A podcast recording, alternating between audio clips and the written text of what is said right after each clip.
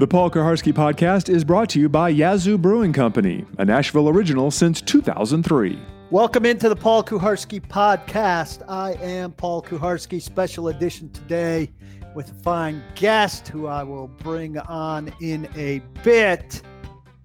This house is expecting a pizza, which I will not be partaking in, but the boy and his mother will be having it for dinner, which means there's going to be a doorbell which you're going to hear. And then there's going to be a dog reacting to the doorbell. And we will just be considering this ambient sound to the podcast.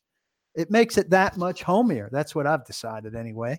So I hope you'll enjoy that and you'll feel like you're here in the home office in uh, undisclosed undisclosed location in Brentwood, Tennessee. Brought to you by Yazoo. We'll talk a little bit more about them a little bit later as always. Titans heading to Oakland, crucial game. Titans don't play well on the West Coast, generally speaking. We talked a bit about this on the Midday 180 this week, but let's not make a federal issue of their struggles in Oakland. By my count, um, since 02, 2002, they've lost three out of four, including uh, AFC Championship game, which was played in 2003, I believe. But look, we're going back to 2002, 2003, 2004. And then they didn't play out there until 2013, and they won that game. So a lot of that's ancient history. Um, the dirt that makes it tough out there is gone because baseball season's long over. Mike Vrabel had a great line this week, you know, about people asking him about it being um, the Titans last time out there before the move to Las Vegas. And he said, you know, what am I going to tell people years from now? Hey, you remember the last game the Raiders played in Oakland? I, I coached the game before that. Um, so uh, you know, it's not a lot of sentiment there. I mean, people have their feelings about the black hole. I've talked a little bit about, you know, uh, that stadium's reopening as a football facility got me my start as a NFL football beat writer. I covered the two, uh, the 1995 Oakland Raiders for the Oakland Tribune, um, and that that got me started. So the reopening of that building um, opened the door for me, and now I'm going out there uh, one last time before they. Uh, they're not blowing the place up because there's going to be baseball there, but they're effectively closing it for football.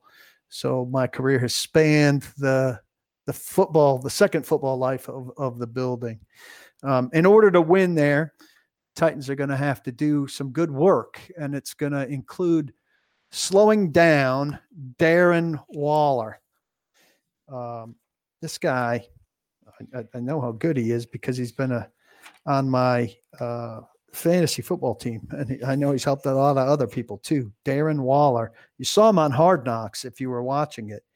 Um, he's 93 yards from a 900 yard season, and he would be just the second tight end in Raiders history to get to that number, joining Todd Christensen, who did it four times from 83 to 86. Oakland tight end, so this also includes Foster Moreau and just a little bit from Derek Carrier have 527 yards after the catch this season, which is a ridiculous number. Waller had some personal troubles, uh, which kind of slowed his career from getting going.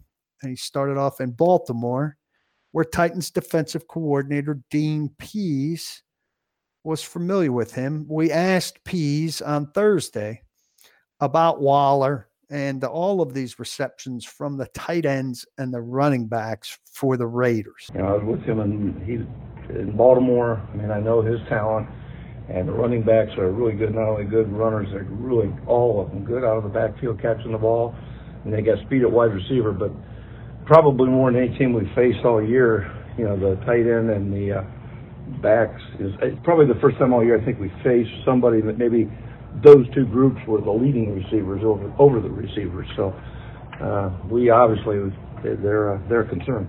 Uh, pretty remarkable story. The Titans against tight ends, uh, not always the best, but they are going to be able to not have to worry too too much about the receivers because this team simply doesn't get a lot out of its receivers. Tyrell Williams, the most dangerous, but he was intended to be a number two behind Antonio Brown.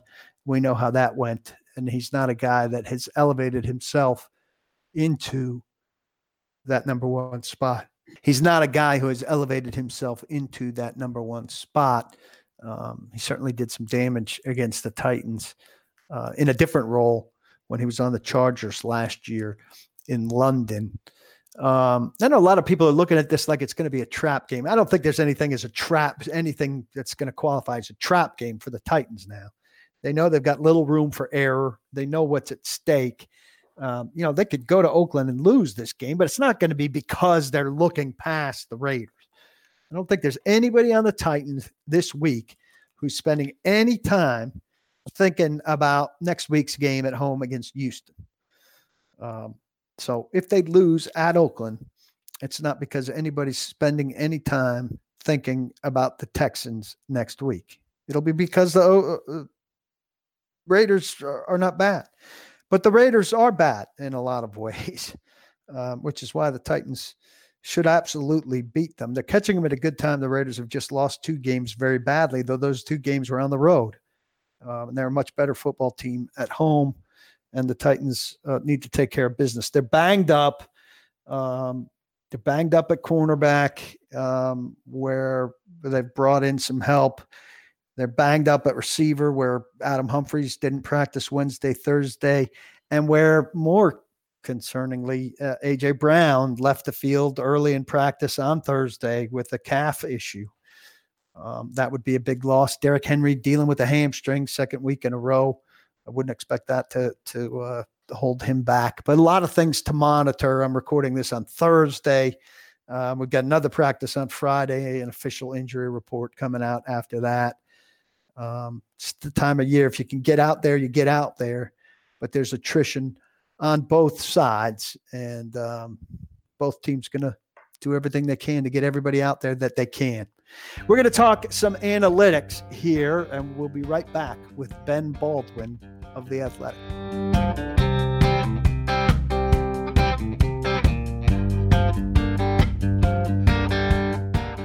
Paul Kuharsky podcast is brought to you by Yazoo Brew. It's Nashville's finest beer. There's something for everybody.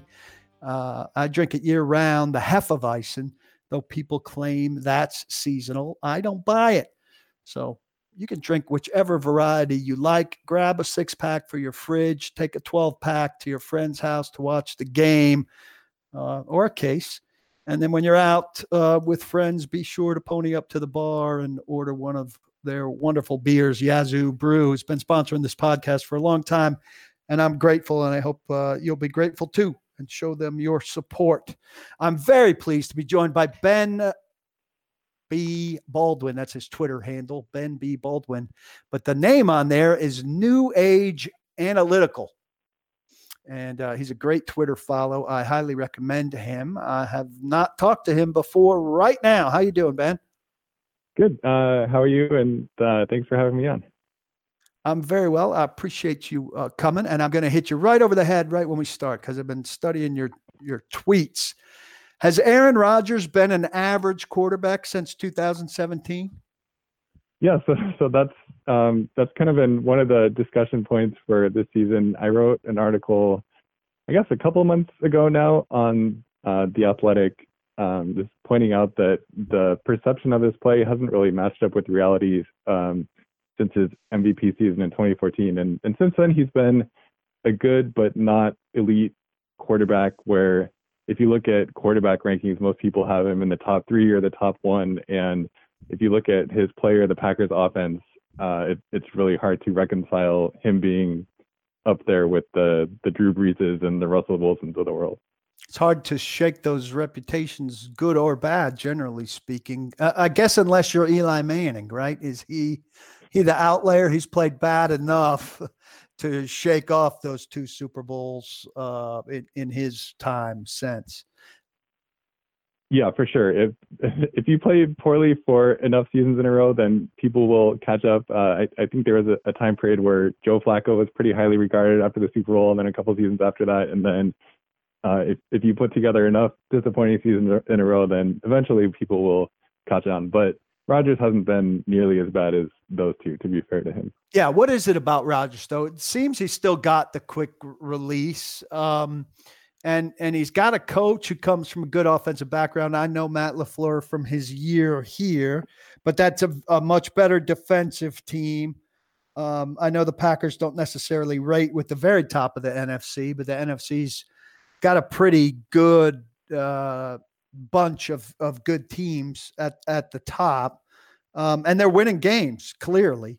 Um, so, what is he and isn't he doing this year? Um, and I guess a lot of a lot of teams might be well served to have uh, an average quarterback like Aaron Rodgers on their rosters right now. Yeah, when when I hear, for example, Bears fans reacting to this, they they say even if Rodgers is an average quarterback, I would love to have an average quarterback sure. right now uh, watching their team.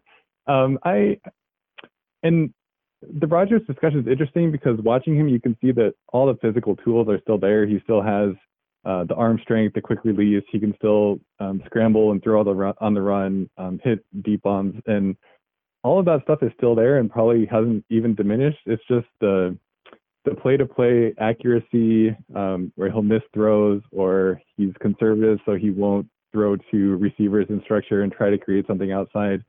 And putting all that together, it, there's enough misplays that their offense just isn't quite what we would expect from the old Aaron Rodgers, where their offense would be dominant year in and year out.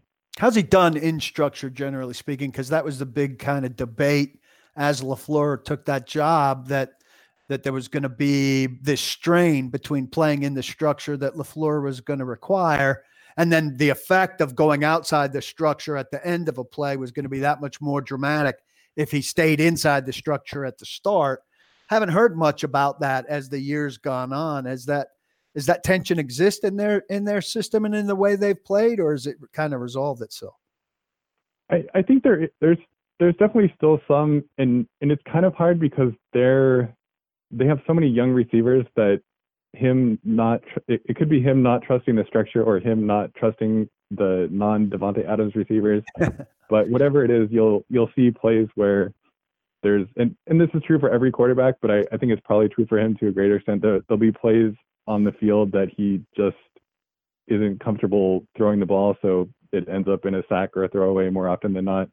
Um, one of the big stories coming into this year, and, and we can hit on this when we get to the Titans, is their play action passing under McCarthy was just really bad. So the hope was that uh, under Matt LaFleur, he could put together a team that was more effective in play, play action passing because uh, attacking teams in play action is, is kind of the cheat code for NFL offenses. And it has gotten better this year, but it's still not kind of at the top of the league.